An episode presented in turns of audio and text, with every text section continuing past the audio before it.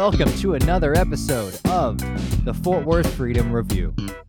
If you're new here, the Freedom Review exists to inform and educate the Fort Worth and Tarrant County community about the values and functions of civic engagement, the goings on of the local city council, the mayor, and the county commissioner's court, as well as important news stories from our community and from the greater Texas community, including state political issues.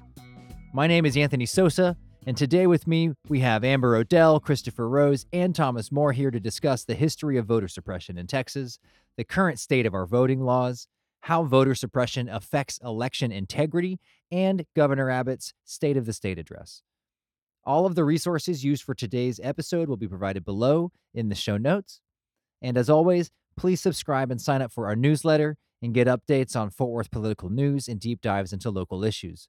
We're currently a volunteer organization. If you would like to get involved or want to contact us, you can reach us at fwfreedomreview at gmail.com or follow us on Twitter at fwreview. This podcast is made possible by the Justice Reform League, a Fort Worth based nonprofit. If you wish to support us and this podcast, please go to justicereformleague.org and click the donate button.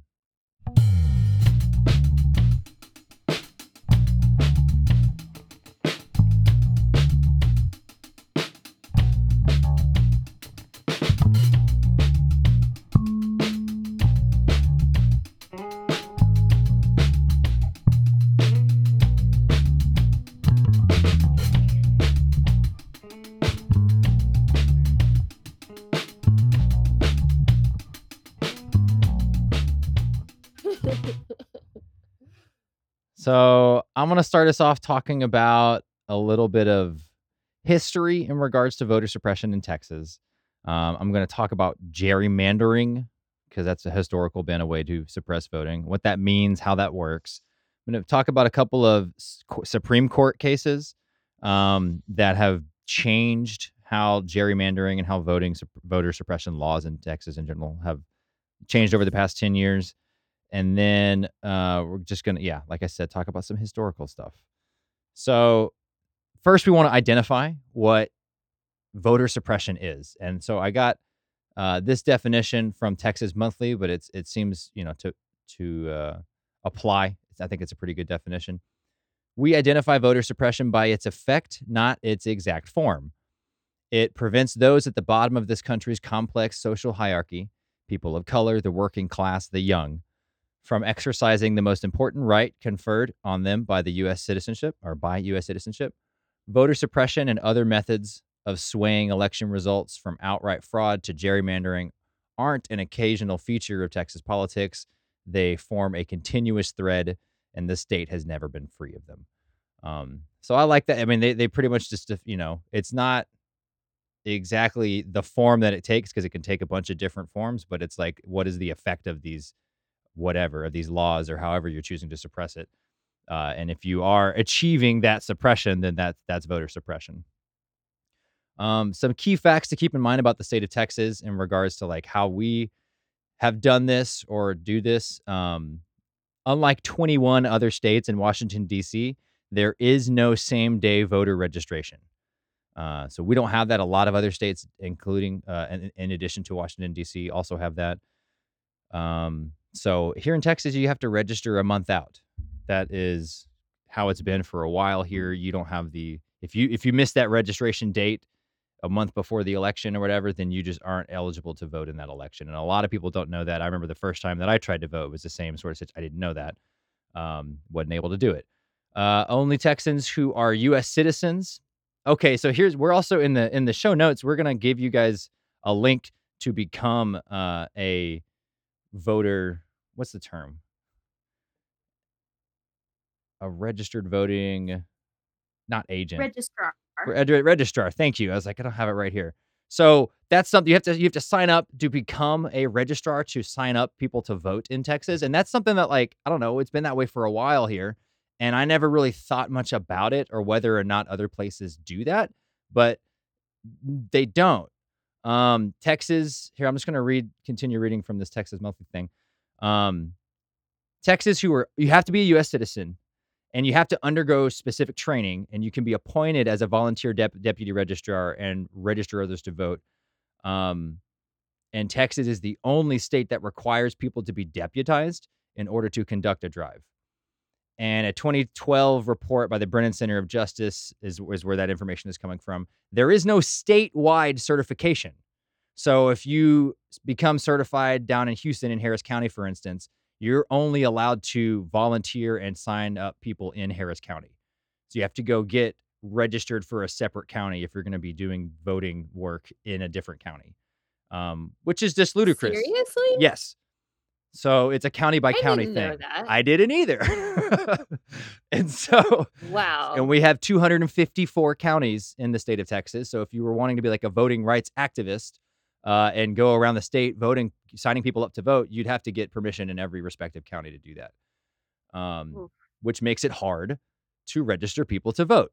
Uh, so that is in itself that is voter suppression, you know, enacted right there. That type of having those type of restrictions, uh, and again, we're the only state that that has it like that.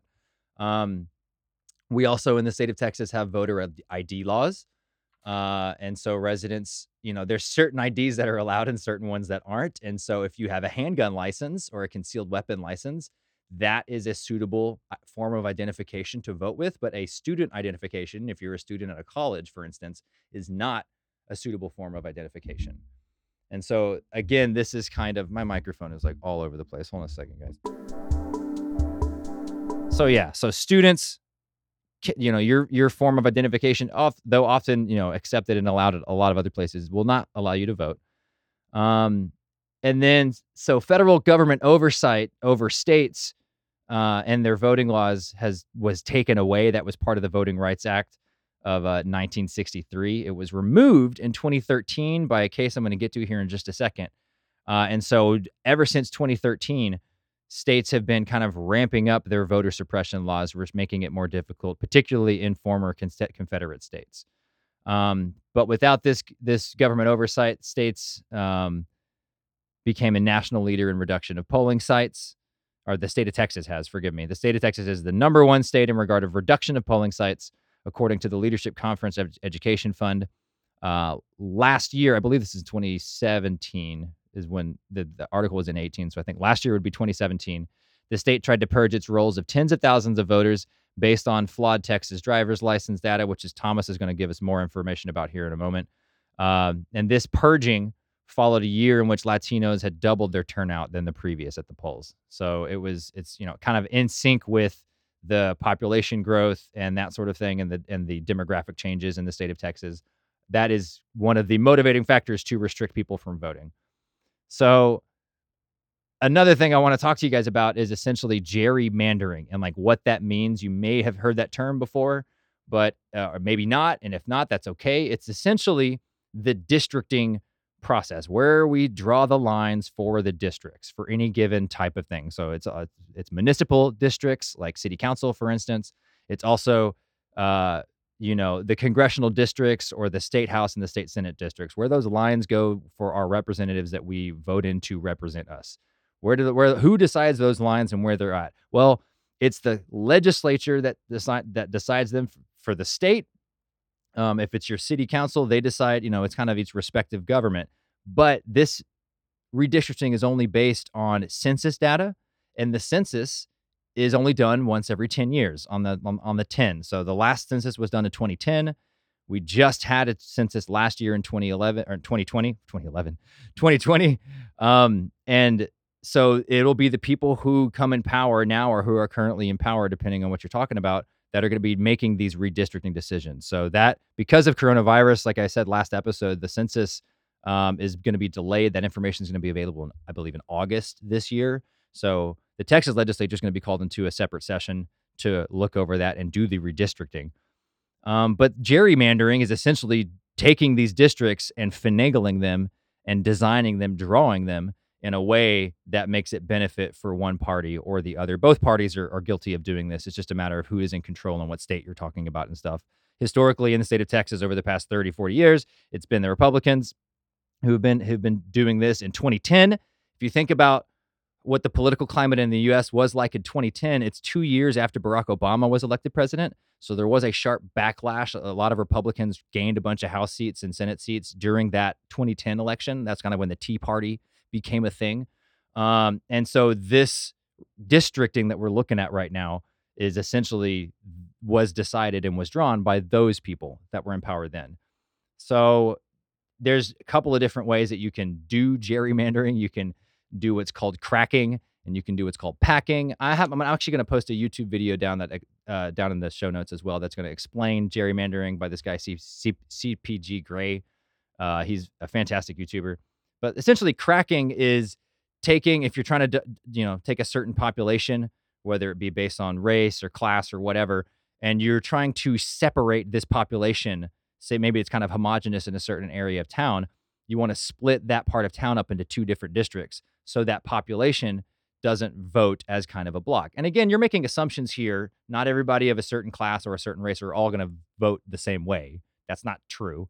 But it's a kind of a more of a gen- generalization sort of thing where, okay, let's split the, you know, for instance, you know, black people, if you want to take the east side, let's split the east side up into two different districts, which is actually how we have it set up here in Fort Worth. Uh, stop six and the surrounding areas is divided up between two different districts. So that's an example. That's you can crack it.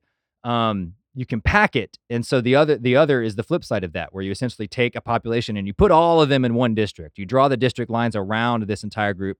So then that one group they get that one seat but they can't influence the vote in the other three or four surrounding seats or whatever. They're all packed up into one specific district and that's where they stay. So that district is a safe district and it always wins but those voters never then get to vote and influence the surrounding areas. So those are like two different types of strategies um, and just it, real quickly before I move on from gerrymandering, there are different solutions about how you can prevent or negate gerrymandering, kind of deal with it. Um, one of them is independent commissions of judges. So we have like an independent third party of people who draw the lines, not the the legislature of like the city or of the state to, that do that does it. There's still flaws in that system because you know you never know exactly how independent that commission is based on their political connections and and, and that type of stuff it's easy, you know, for corruption to exist, but it's still one step removed from the current system. Uh, one more loophole to, you know, one more uh, hoop to jump through. Um, there's also something you can use, essentially use math or algorithms to uh, to do the gerrymandering for you, to, to split up, to draw the districts essentially for you. So where you take it out of human hands and you let a computer do it. Um, that may be mathematically Oh, fair. wow. Yeah, that's that's a possibility. Um, and maybe maybe numbers it, you know you can say numbers are unbiased or whatever but even if you carve up districts 100% randomly based on an algorithm you're still going to get certain disparities. Like there's still going to be certain you know uh, built certain like biases or whatever kind of built into the system or that it just occur based on how society's built up. Wherever you draw these lines you're going to have some disparities some sort of things like that. So it doesn't really like totally fix the problem but it is it is taking it out of human hands at least um, whatever that's worth to you. The third option that's presented um, in this video is proportional gerrymandering, which is essentially, uh, you know, if you can't beat them, join them sort of attitude where it's like, well, let's just do gerrymandering 100% and like super regulate it and restrict it to where you have to, it has to be proportional. Um, and like exactly what that looks like in practice, I'm not 100% sure. Um, I guess just a more regulated version of what we have now but those are you know there it's not a perfect solution. Anytime you draw lines anywhere on a map you're going to have problems with how you do that because human beings are, are you know occupy space in all sorts of uneven and unequal levels. But anyway so that's what that is. If you want to know more about it there's a ton of videos on youtube uh, that you can find but i'm also linking one of my favorites in the description. So the next thing i want to talk to you guys about um, i'm trying to get through this as quickly as possible guys uh, is court cases. Um, so there are two Supreme. Well, one of them's a Supreme. Well, yeah, they were Supreme. Okay, so in 2013, uh, there was this court case titled Shelby v. Holder that essentially knocked down one of the provisions of the Voting Rights Act of 1965, and it uh, essentially the the part of it that bars certain jurisdictions from making changes and affecting voting without prior approval by the U.S. Attorney General or the U.S. District Court for D.C. So, like, there was federal oversight if states were going to change voting laws. That got knocked down in 2013. And so, ever since 2013, states have been changing their voting laws because now the federal government can't intervene. That was decided by the Supreme Court. Um, now, there is a separate case, not now, it's, it's finally resolved, but there's a separate case that came out of Texas titled Abbott v. Perez. Um, that was a case based on gerrymandering. And so they were pretty much saying that the 2011 map that was drawn in these certain districts of the state of Texas uh, were drawn based on racial biases or guidelines, and that there was racial discrimination based on the way that they drew those districts. Um, they took it to court. It's a. I'm not going to go through the entire thing. It actually is a very. I'm going to link to the OYEZ article to it. You can read the entire process of how the thing went down. It, of course, like most cases do, took years to go through this process. But long story short, um, they essentially. Uh, how do I even make this a long story short? Let's see. Um, Abbott beep. So they send it to the district courts in Texas and the district courts are working it out. And during that process is when the the other court that I had just mentioned, uh, Shelby v. Holder, that that decision had passed. So then the state tried to get the, the, the these cases thrown out because of that new, you know, essentially new case law, and they didn't throw it out. But the Supreme Court then decided not to see the case, and they knocked it back down to the Texas District Court, and they decided there that um where's it at? Eh, okay, so then they decided to uh have the trial in 2014 over the 2013 district maps and then in August 2017 the district court issued an interlocutory order uh, regarding the plaintiff's claims and they did find racial discrimination and they did find violations of the 14th and 5th 14th amendment and the second section of the voting rights act and then the state of texas appealed and it went up to the supreme court and the supreme court uh, the conservative supreme court of 2018 sided with the state essentially and said the district courts were wrong reversed the district court decision there was no uh, you know racial gerrymandering essentially and that they said that legislators are entitled a presumption of good faith, uh, and that they Oh, w- come on. they were not given that presumption of good faith by the district court. And then they further said that past discrimination uh, is not sufficient evidence enough to undermine the good faith presumption.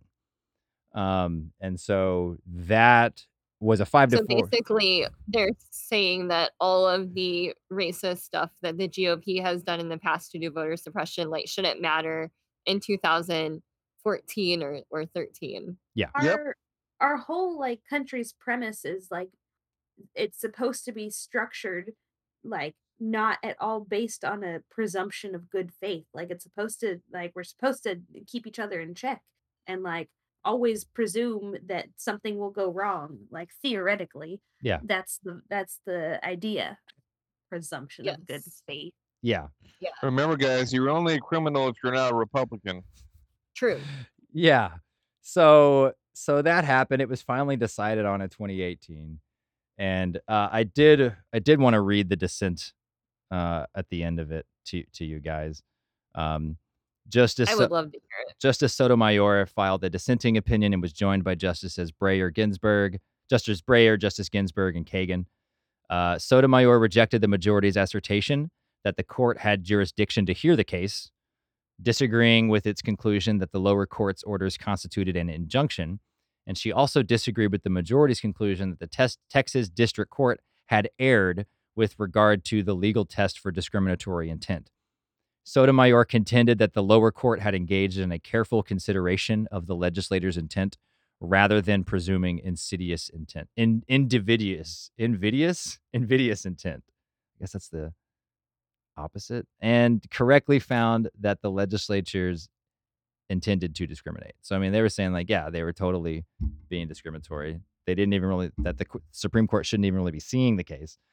Um, but they were in the minority, and that that is why it's a dissenting opinion. So, so yeah, so, So, that what sucks about that though, right, is that um it kind of sets a precedent for like future cases who uh uh or I guess like future instances of like racially biased gerrymandering in the state of Texas. Like even though gerrymandering is illegal, um in theory, I guess like in practice, now there's a precedent that you can't um sue the state like on basis on that basis, right? Yeah. Is that how that's gonna play out? So, like, say, like, in Tarrant County, if I was like, "Oh, the way that, you know, Stop 6 and and Poly is, like, all divided up is, like, totally racist, and it's, like, intended to disenfranchise voters in these areas," um, I would probably not be able to win a case in the state of Texas, um, you know, because this precedent has been has been set, and now it's been seen before the federal Supreme Court Yeah. and the federal Supreme Court is saying, "No, like, you have to assume that legislators in Tarrant County, when they're doing their redistricting, are acting in good faith, and you can't just assume they're being racist, even though they say oftentimes that they're racist." Yes. You can still challenge that legally because that's that's how decisions. There's a lot of decisions in the Supreme Court that get reversed a lot of Yeah. times. Plessy Like, versus uh, Ferguson being But being the big one that sticks out to me. for but it might not get knocked up to like, kicked up to the Oh yeah, it's Court incredibly because the judges that are seeing it at the district court level are gonna be like, "Oh, well, this Supreme Court case already says Mhm. Yeah. that there's no legal standing here, so we're not gonna so I'm just gonna dismiss the case or whatever." Like like, it it just makes it harder for cases to to Yep. for any more future cases of gerry challenging gerry gerrymandering to, like, get to the Supreme Court to maybe, you know, have the ruling be overturned or whatever. Yep. Yeah. In the future. That's So dumb. yeah, it is dumb. And like, and even though they, you know, they were like prior history doesn't matter. I'm gonna tell you guys. That's what I'm gonna wrap up here with, like what some of that prior history is.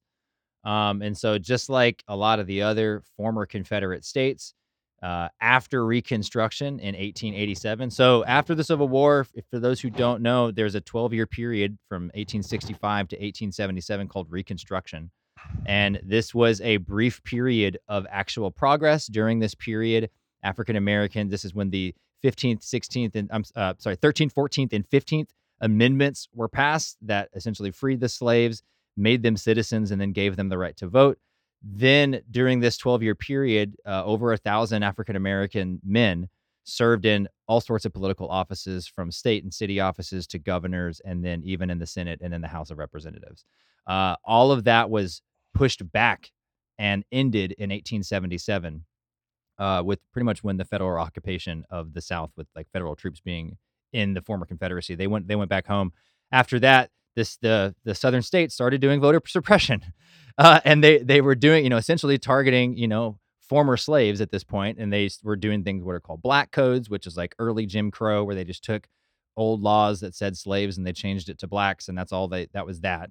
Um, you have, you know, the grandfather clause, which was if your grandfather couldn't vote, then you couldn't vote. So if you were a You first couldn't vote. generation, yeah, first generation, you know, slave would have to wait, you know, or you didn't get to do it because your grandfather didn't. You have to wait two generations, you know, until that actually, then you were actually allowed to vote in the places where they had something like that. You have poll taxes, which is also, you know, just you got to pay to be able to vote. And if you can't Mhm. pay, you can't vote. So that's obviously a class dynamic thing, but they were targeting uh, you know, a specific portion of the population with that, with the assumption that okay, well, you were you recently freed people, you don't have a lot of wealth accumulated yet, which also was another issue that never was really dealt with. You know, reparations were talked about, but were never Mhm. achieved. Um, Forty acres Some of and a it's a little ridiculous. Like, guess how many olives are in this jar? to to That was do one of the best ones. I'm like, to do what? To be to vote. That was one of the tests. If they Wow. couldn't, that was one of their intelligence tests. If they couldn't guess how many how many olives or whatever was in this jar, they couldn't vote. A few of them were able to because they were really smart and could do math, but yeah. the normal person, black or white, couldn't do it. But they were only giving it to people of color. They're just making this stuff up as they go. Yeah. So that's so that's like really Basically, really, you know, and you could argue that there's been voter suppression before that with just property owning people or whatever. Like you could probably draw the line wherever you want. Um, but I think for our purposes, 1877 is a decent enough line to like kind of start pointing back to.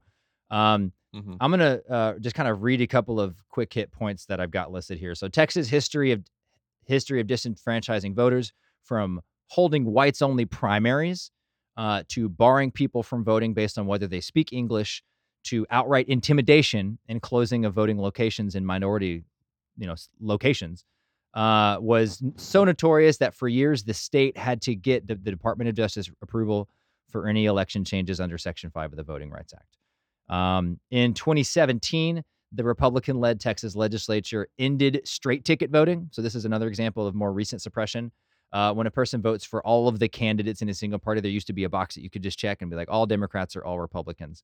They got rid of that because proportionately, the people who voted straight ticket tended to be more Democrat. So, it was a, it was a way to kind of target Democratic voters. Um, the uh, so we have the the reduction of polling locations in the state over the past few years. They've reduced that number to a by fifty percent. I don't know exactly when that cutoff date is, six years, eight years, or something. Um, one law in particular uh, impacted uh, is a is a 30 day deadline for in person voter registration. So we talked about that already. You got to register 30 days out, even though some places have online registration, which we don't, and some places have like you can register the day you vote. So you just kind of get registered and then you go vote. Uh, you can't do that here.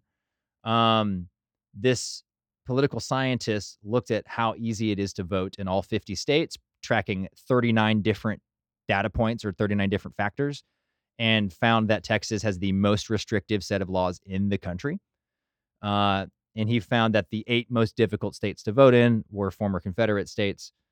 Um, such laws have proliferated across the southern U.S. since 2013, uh, like I said earlier, with that Supreme Court decision uh, Shelby v. Holder that kind of let states be able to do make these new laws without federal oversight. And someone from that article quotes all these articles are going to be posted down below, by the way. Um, it's pre 1965 all over again. Maldonado said we cannot afford to continue along this road. So, okay, well, what was happening in pre 1965? Well, now this is from a Texas Monthly article. Uh, give me one second. Let me just pull that up.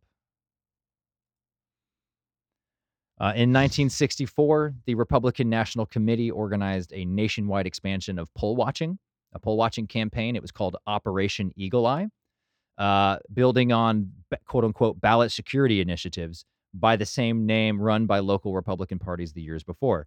Uh, the New York Times reported that the director of the operation, Charles Barr, expected to successfully challenge or discourage from voting 1.25 million persons and quoted Barr as denying that there was anything discriminatory in Eagle Eye against any race, creed, or economic status.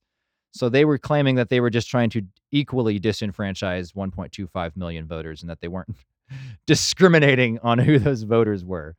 Um, the Republican Party organized an estimated 10,000 poll watchers in Texas in 1964, or one in 10 of the national number which was a remarkable figure back then because the at this time in 64 the GOP, the Republicans were still virtually irrelevant in Texas. This is during that transition to where the Democrats and the Republicans kind of flip flop as far as like what they represent. You know, the Republicans traditionally being the party of Lincoln, uh, and the South being a bunch of racist Democrats, essentially. Well, over the 60s, starting with Goldwater and kind of moving on uh, as you as you get to Nixon, that changes and that flip flops. And so this is kind of right in the middle of that. The GOP is just now starting to gain traction in Texas with these types of behaviors. Um, that year, flyers authored by the non existent Harris County Negro Protective Association were flyers that they put up that warned black voters that they could be arrested for voting if they had been even so much as questioned by the police for any offense, including traffic violations. So if you'd ever been pulled over, you weren't allowed to vote. And that's what they were putting on flyers targeted African Americans.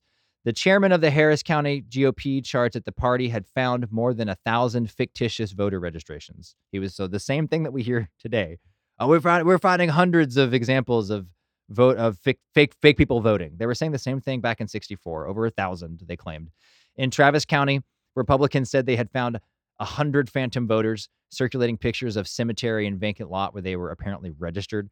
Uh, when the Austin American looked into the allegations, the newspaper found simple clerical errors. In each case, the address was off by a single digit. The pattern that set that year would repeat time and time again in Texas. At a 1980 gathering of Christian conservatives in Dallas, at which were uh, for future President Ronald Reagan, where he spoke, uh, prominent activist and organizer Paul Weyrich ridiculed Christians who were infected with what he called goo goo syndrome which is to say that they believed in good government ideals, such as getting more Americans to vote.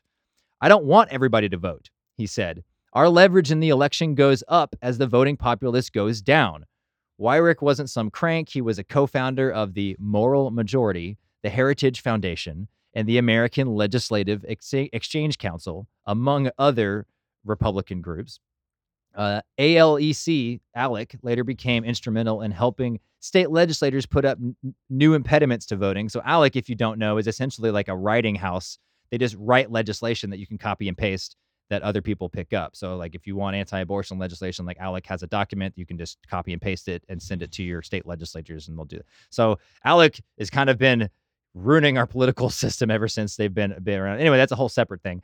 Um, the Heritage Foundation maintains a database on what is called uh, what it calls proven instances of elections fraud, and it totals. So this is the Heritage Foundation, the same thing. You just were talking about them a little a minute ago, Thomas. Uh, and this dude that I was Mhm. just talking about, Weyrich, he he helped found that organization. It says that there's a total of 1,298 cases over two decades uh, of proper instances or proven instances of, of voter fraud, and many of which concern improper handling of a single ballot or non-voting related offenses like petition gathering, a laughably small number in a country where we have 130 million ballots that are cast in each each presidential election, roughly.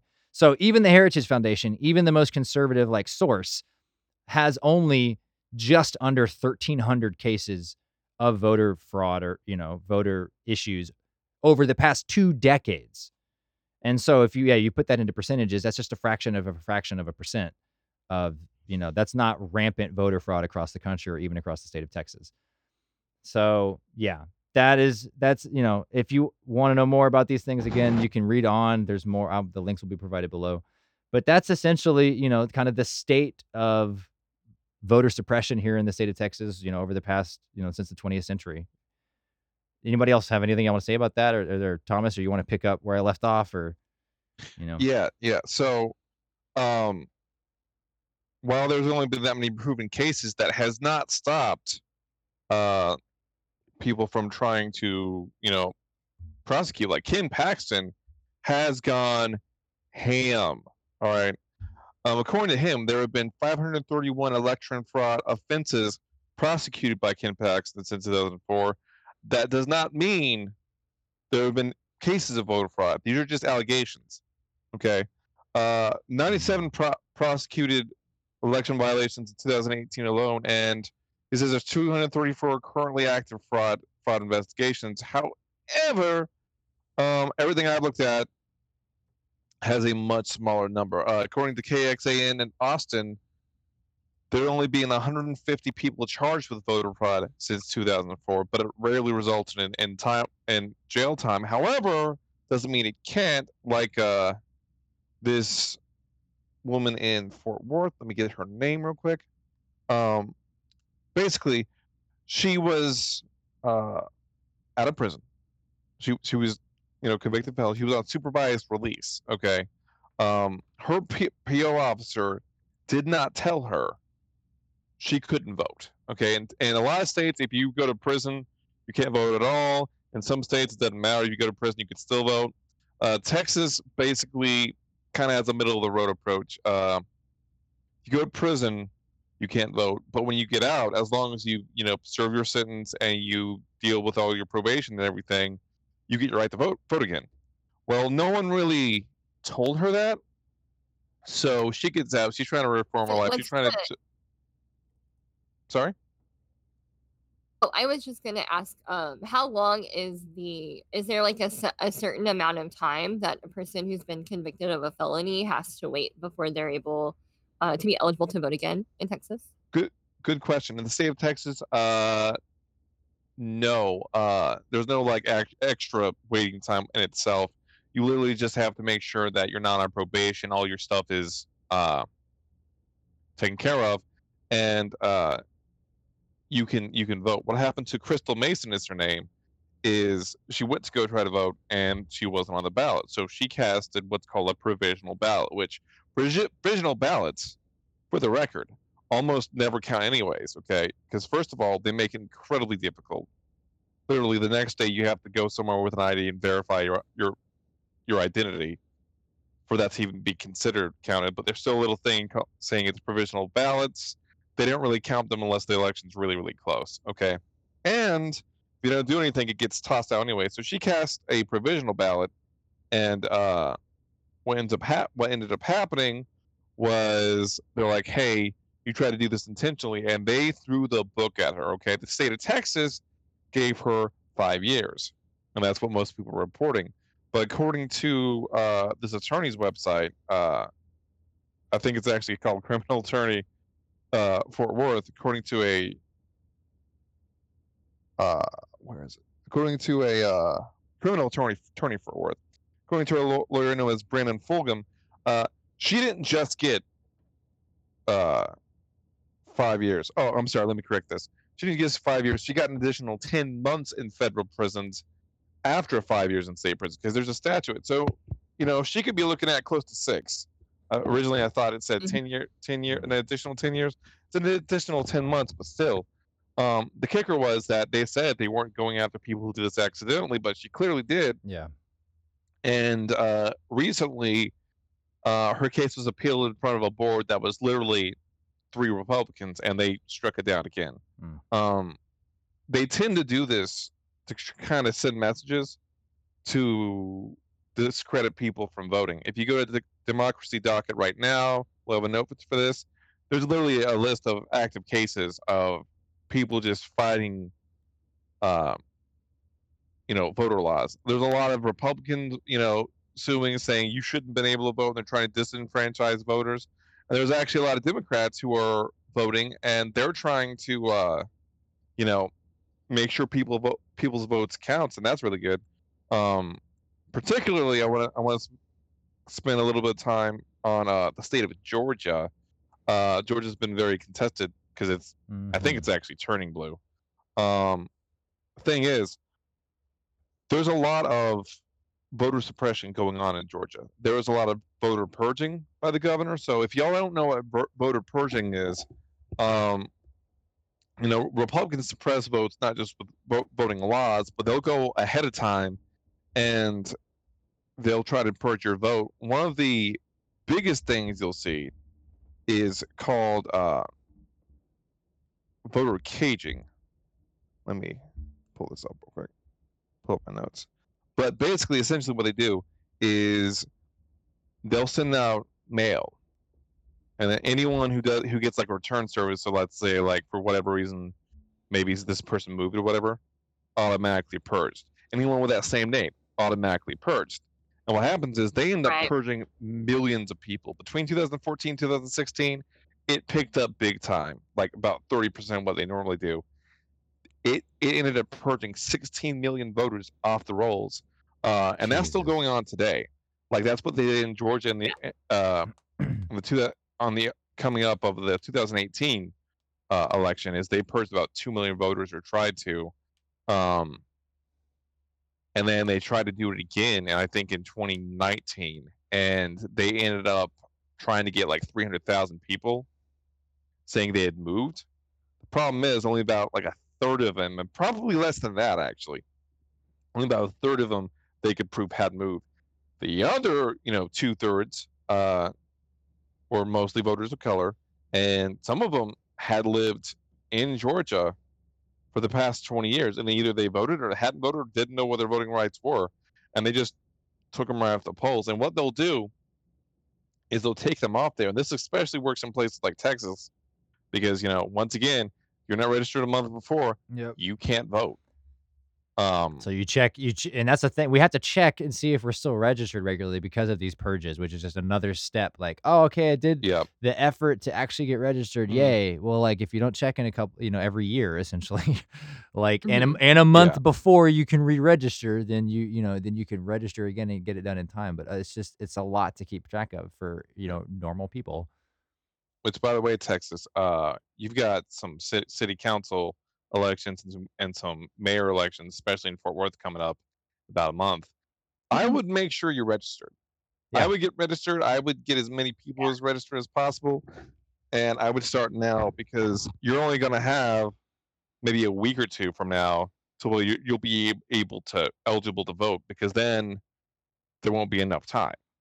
Yep. The election for city Yeah. council and mayors on May 1st. They're going to start early voting like 2 weeks before that. Um so that's your that's your cutoff. You had to be registered a month before that. So Mhm. April 1st, you know, through the half of March. So yeah, your time's coming up pretty quick. Yeah. Yeah. Um, And I I would just like to to reiterate, um, just to kinda touch on the voting the voting purges, Thomas, that you're talking about, Yes, just to make sure that the audience understands how how this works, um, because, like, one, like, really infuriating example of voter purging is, um, the GOP specifically looking for, like, duplicate names on the registry, so, like and they'll and they look for, you know, names that are, like, more typical of, like, a particular, um, minority group or, you know, like, um, like BIPOC people such as, um, you know, like, maybe a really common name like like Juan Rodriguez, you know, um, if there are multiple people with the name Juan Rodriguez, you know, they take all of the duplicate names or what they're what they're considering to Mm. be duplicate names and, like, purging everybody with that name from the voting registry, and they don't and you're not informed if you've been purged, so, like, these individuals, um, you know, honestly, like, they're not,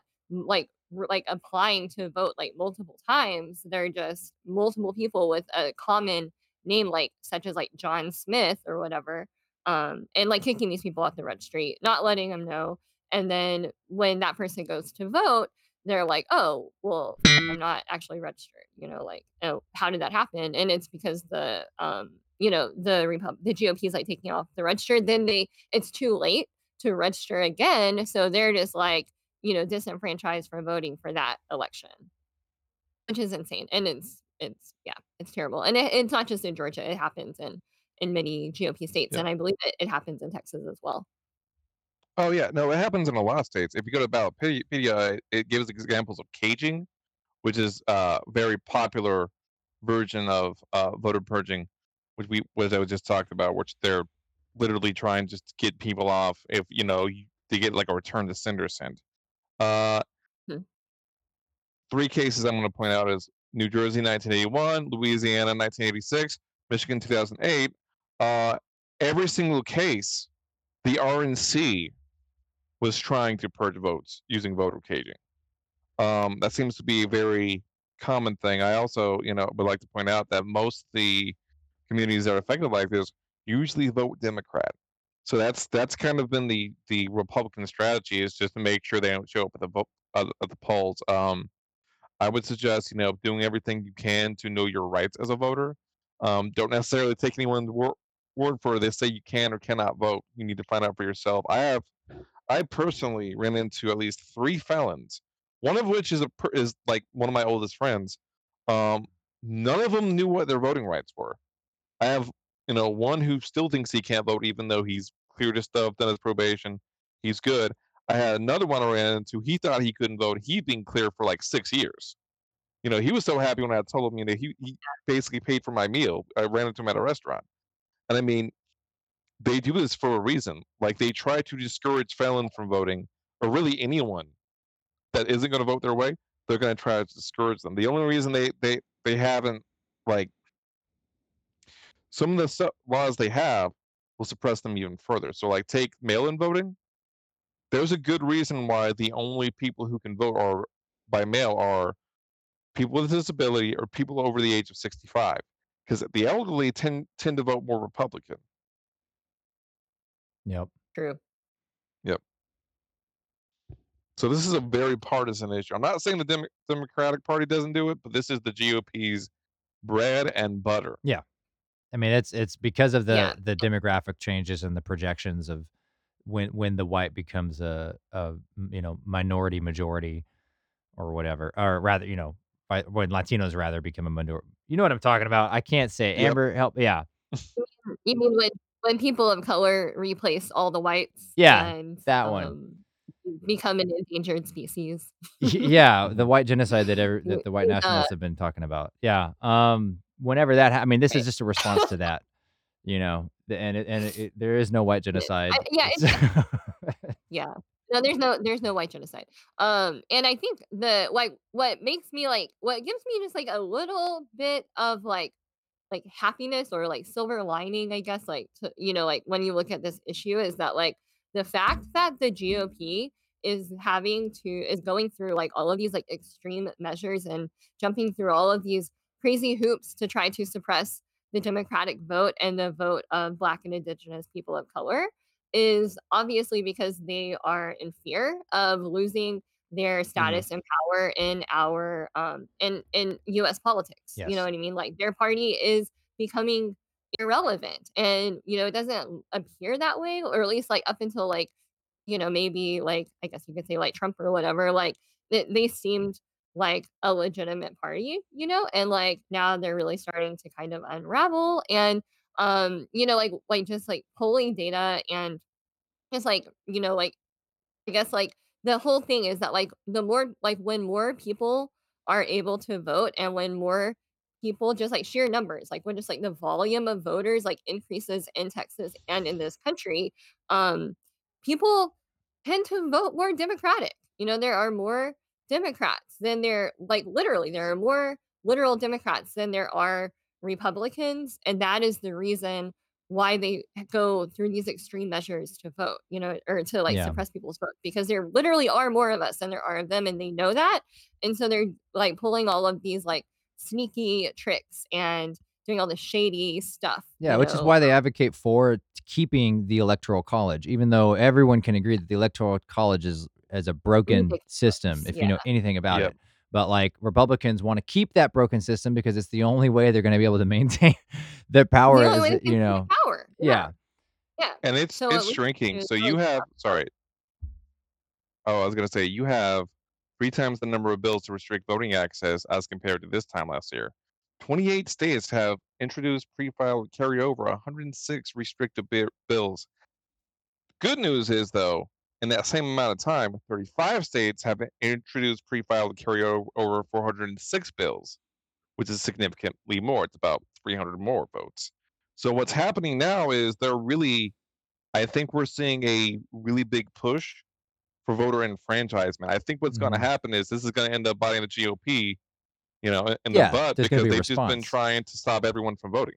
Yeah, exactly. I mean, it's it's import we're we're in Texas behind the national trend because of everything we just talked about, right? Like, oh everything that you've heard because of because of all the suppression and everything, like, we it these, you know, people that you're talking about in Texas need to be enfranchised or mean you know, and be able to vote, have the access to vote, have their voices heard, and, like, once that happens, then that change towards the national average of, like, there being more Democrats, well, you'll actually see it.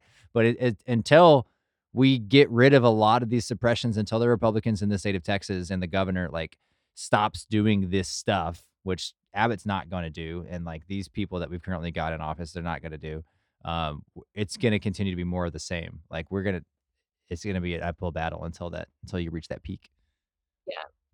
Yeah, we can't have nice until we, like, address this whole voter suppression thing, Mhm. and I think it's important to, um I don't know, just to touch a little bit more on, like, um, disenfranchisement of, like, those who have been, you know, previously ensnared by our criminal legal system, um, and all of the misinformation that's out there, you know, that's, like, intentionally, like, misinformed. Um, like, one of the main reasons that, you know, people who have, like, previously been convicted of felonies aren't able to vote is because of the egregious racial disparities in our criminal legal system, and the disproportionate number of people who people of color who are charged with crimes. There's disproportionate Mhm. sentences, you know, like, white people will get off for crimes that, you know, uh, that a person of color or a Black person particularly might be charged, like, 10 or 15 years for.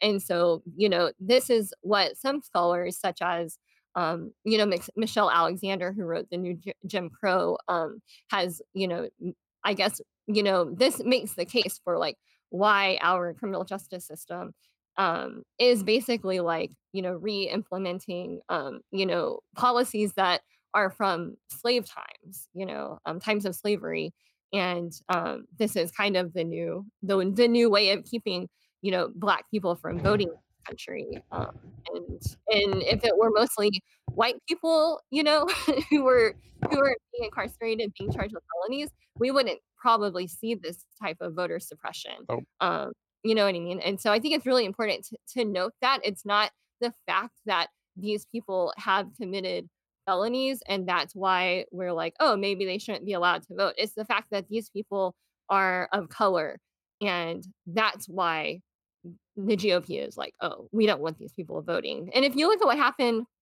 in Florida, Florida, of all places, actually voted to um, restore voting rights to people who had previously been incarcerated. Um, and it was a really like kind of a landmark, um, like like criminal justice reform policy um, just a few years ago. And what did the GOP in Florida do? The legislator basically, even though the people voted yes, because they have the referendums there. yes, we want these people to be able to vote. The GOP legislature was like, oh, well, okay, I guess we're going to let this happen, but we're going to set up all of these additional barriers for these individuals to have to jump through before they can get their voting rights back, even though Means the testing. electorate said that was what they wanted. You know what I mean? So, like, I don't know. Those people, the GOP, like, I it, it gets me really mad. Sorry. I wanted to kind of touch on there. Um, and Thomas, do you have any anything else that you wanted to cover before we move on to uh, Greg Abbott's State of the State address?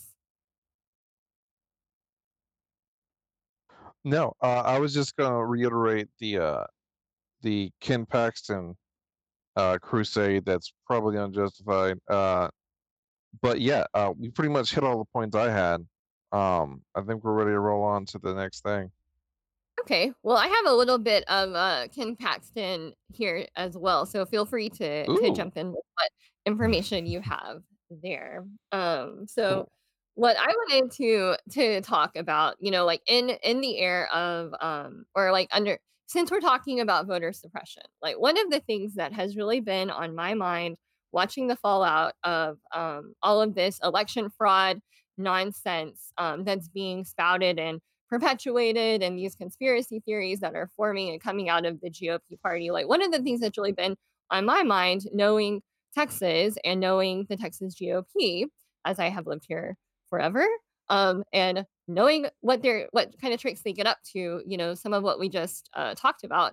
Um, what I've been really wondering is what are the potential um, consequences, you know, like regarding vote, like future voter suppression based on all of these claims of election fraud? Because to me, in my mind, I would not put it past the GOP to use these claims um, that have been coming become so commonplace, you know, like in the last like few months or whatever. Like I, I would not be surprised if they use that as an excuse to do more voter suppression. So um, what really piqued my attention is like earlier this week, Greg Abbott gave a state of the state address.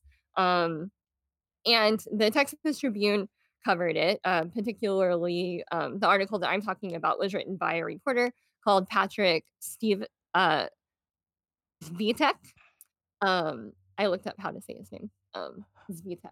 Um, anyways, uh, but he talked like Greg Abbott in his uh, speech talked about five emergency items um, that he wants to see addressed in this upcoming legislative session. Well, I guess in this current legislative session as it started on January 12th.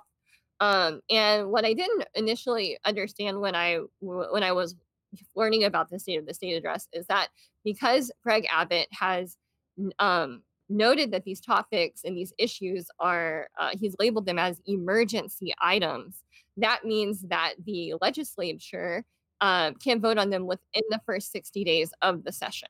So he's basically like putting the legislature on notice saying hey these are the five things that are of um, eminent importance and they need to be voted on asap um, so I'll go over the, I'll just say what the five items are, but the one that we're really going to focus on is item four.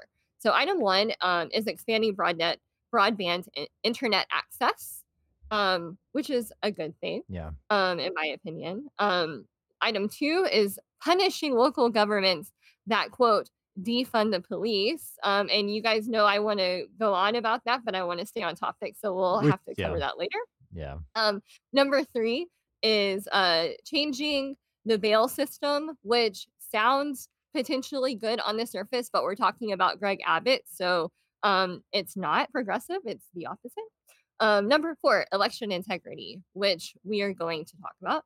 Um, and then number five is providing civil liability protections for businesses that were open during the pandemic. That's neither here nor there, you know. So one of the things that like piqued my attention about this is that I was because I follow Greg Abbott on Twitter. I don't think it's good for my mental health, but I do it anyways.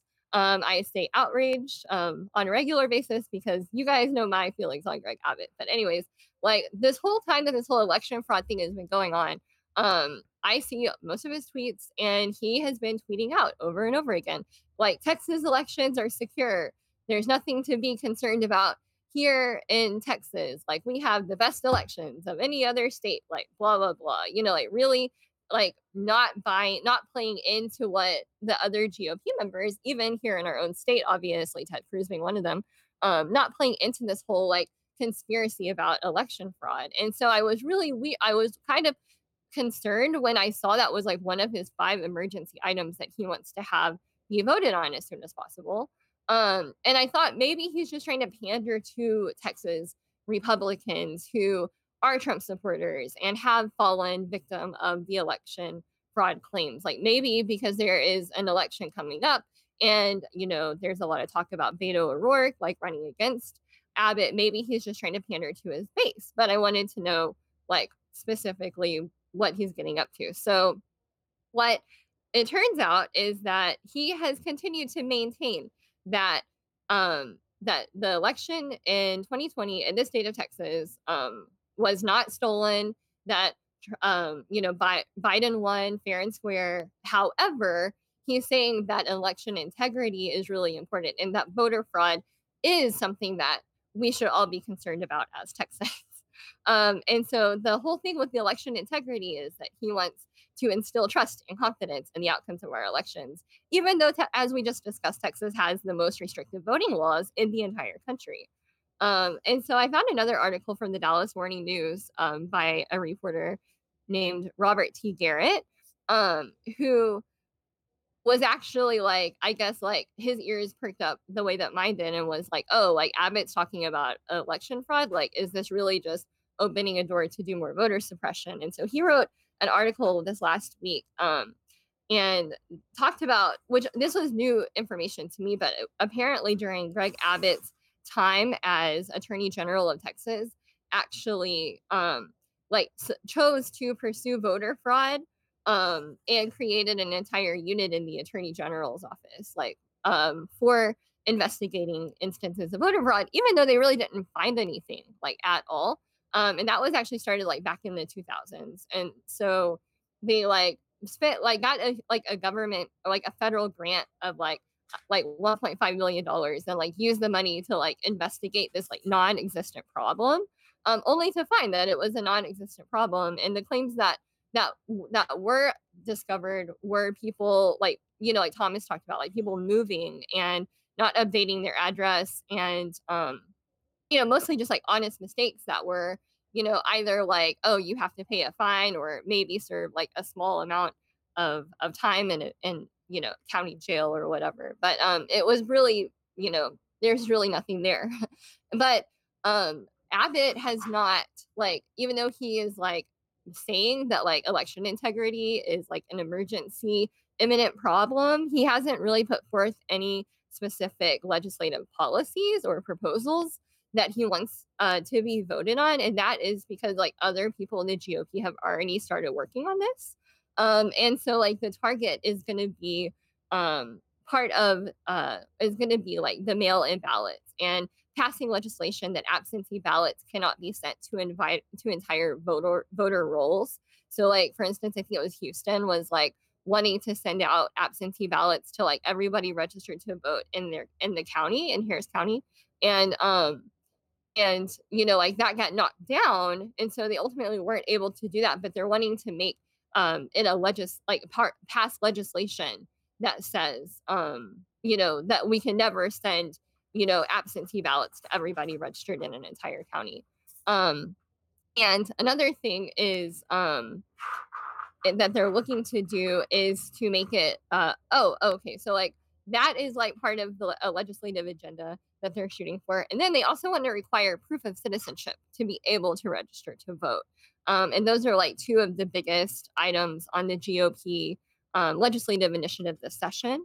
Um, and so one of the there was a bill that actually like died in the House um, last last session, and it was basically seeking to criminalize even honest mistakes that people make when voting and um, which would have opened which just opens the door to like all different types of voter suppression so like there's a gop senator um, named Bryan Hughes who is planning to reintroduce this bill, and he's saying um, that it would that it's simply to eliminate vulnerabilities in the voting process for unscrupulous people who are trying to exploit it. And so like they're basically trying to like like amp up the fines and like make it a potential like felony offense to like if you try to vote and you're not able to. So like right now, um and I thought Garrett did a really good job um covering the er, because he included like what the current fines are.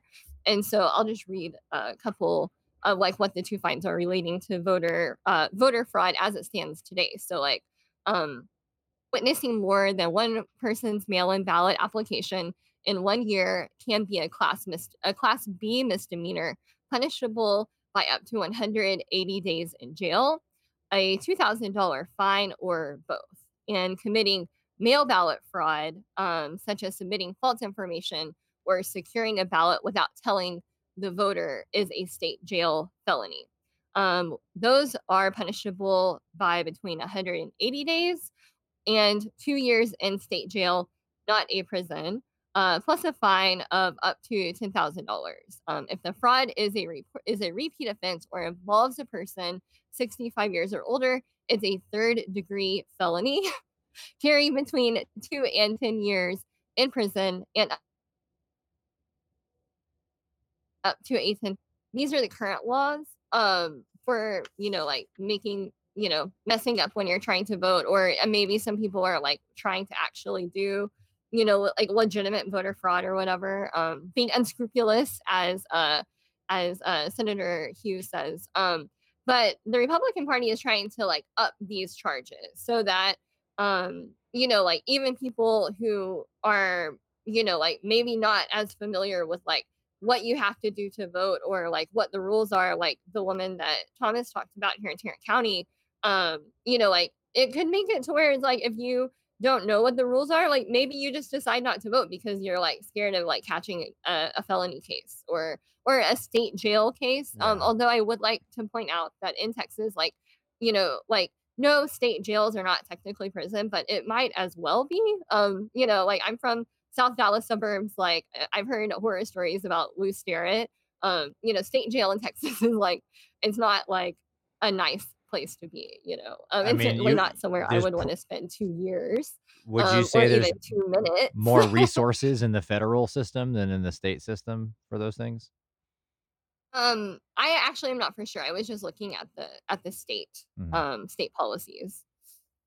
Um, but that's what the uh that's what the a- agenda is. That's what and so Abbott is not coming out and saying these are the things that I want to see passed. He's like leaving it up to these other like crazy senators and like crazy, you know, GOP in, individuals who um are already working on on these policies and he's just saying oh like election integrity like it's an emergency decision. So like the way i'm reading it and understanding the situation is that abbott doesn't want to be the one to say like these are what i want to see happen because he's governor so i guess in some way we're supposed to like believe that he's like bipartisan or whatever he's just like opening the door for his friends to come in with like these really intense um and Right. He's just unnecessary policies. he's just gifting them the the time slot. He's like, Mhm. I have these five slots for emergency things.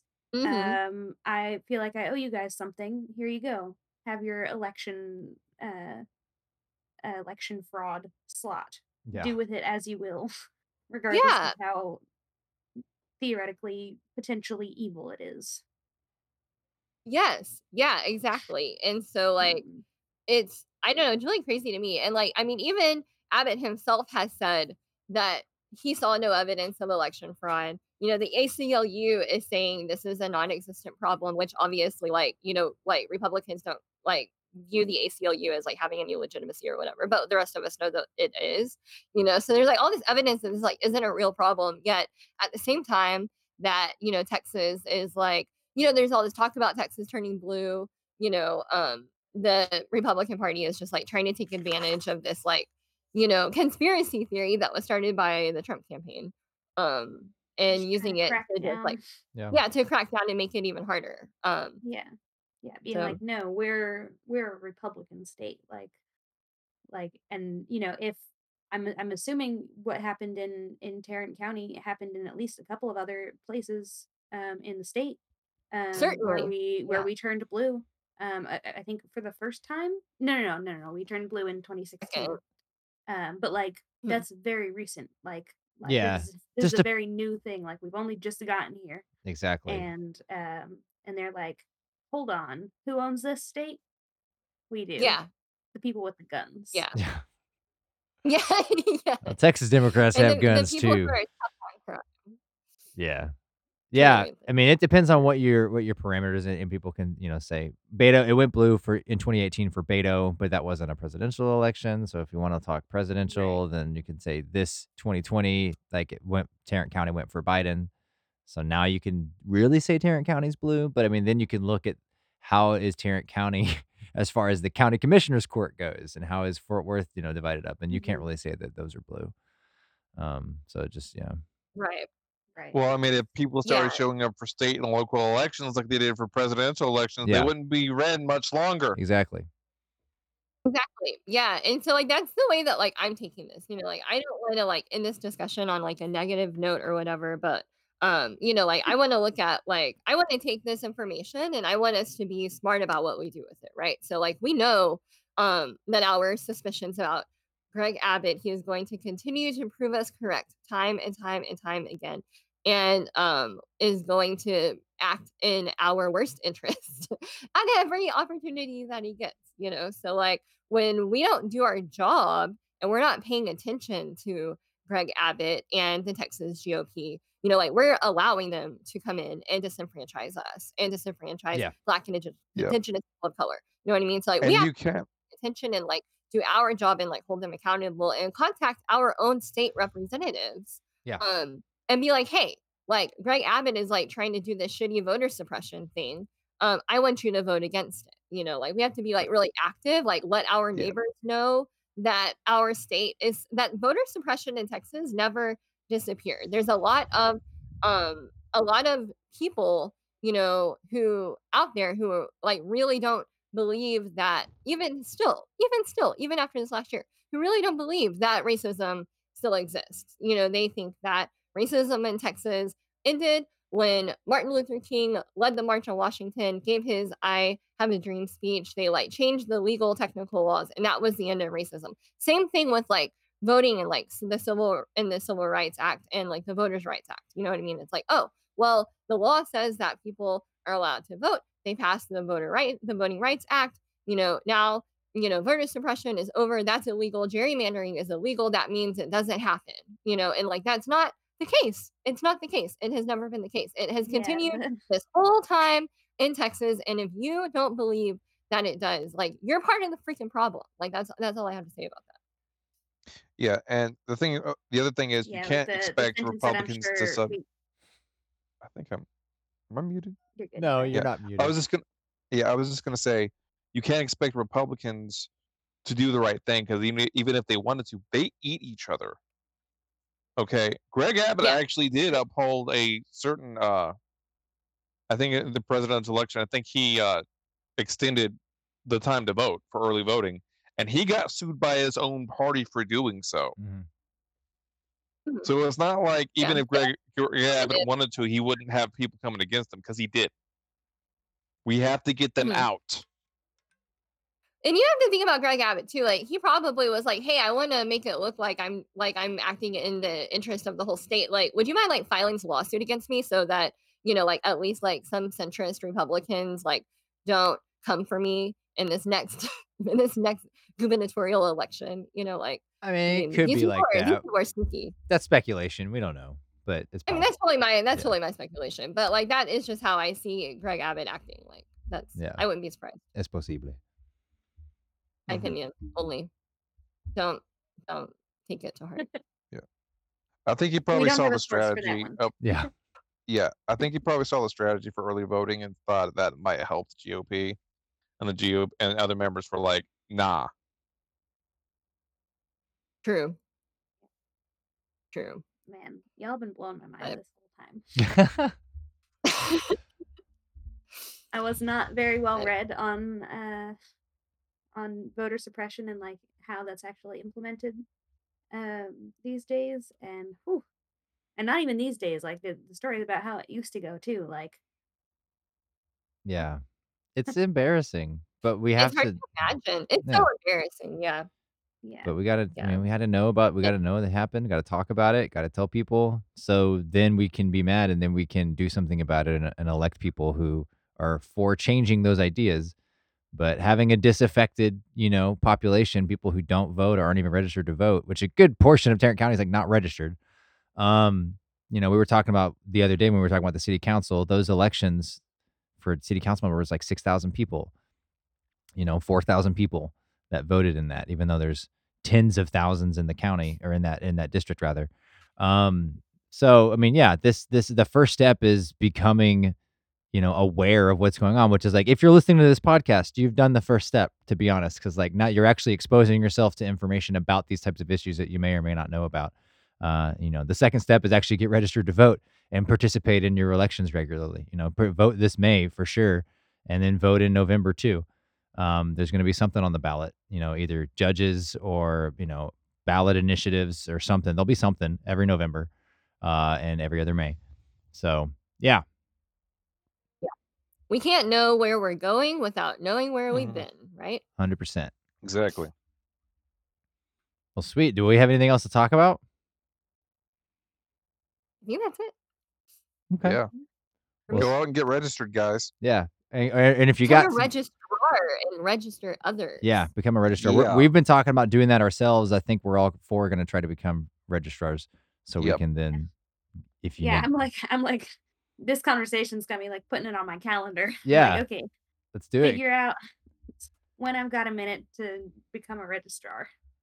Exactly, and then Yes. yeah, Yep. do do the whole thing. Start start canvassing for the the mayor and for uh for city council people running here, and then uh, you know filing date will be done by the next episode. So we'll probably tell give a final roster. Let y'all know of any changes. We got a couple things to talk about. your state officials and talk to them about Greg Abbott's uh, emergency item of election integrity and tell them how you want them to vote. Always contact your rep. So Yeah. one one thing I learned when we were when Amber and I first started volunteering about five or six years ago for Wolfpack, uh, talking to our, one of the things that you had to talk to all your reps, uh, and what I learned in that process is so few people contact their state representatives that just hearing from three or four constituents is enough to change their idea or opinion on an issue Mhm. if there's an issue and they're kind of dubious about it and they just like don't hear from their constituency they'll vote a certain way but if they hear from three or four people that's all it would take they would go oh okay well maybe obviously people in my district care about this because three or four of them actually bothered to contact me which is how few people actually contact their reps like if that's the standard so do it they don't hear i mean espe- Yeah. do, you know Cruz and and Cornyn are different stories, right? As the whole state senators, you can contact them, but no, your local, your state house rep or your state senators, like contact them. They'll listen to you. Oh, And like that I didn't. sounds I did scary, forget one like, thing. Um, what did you forget?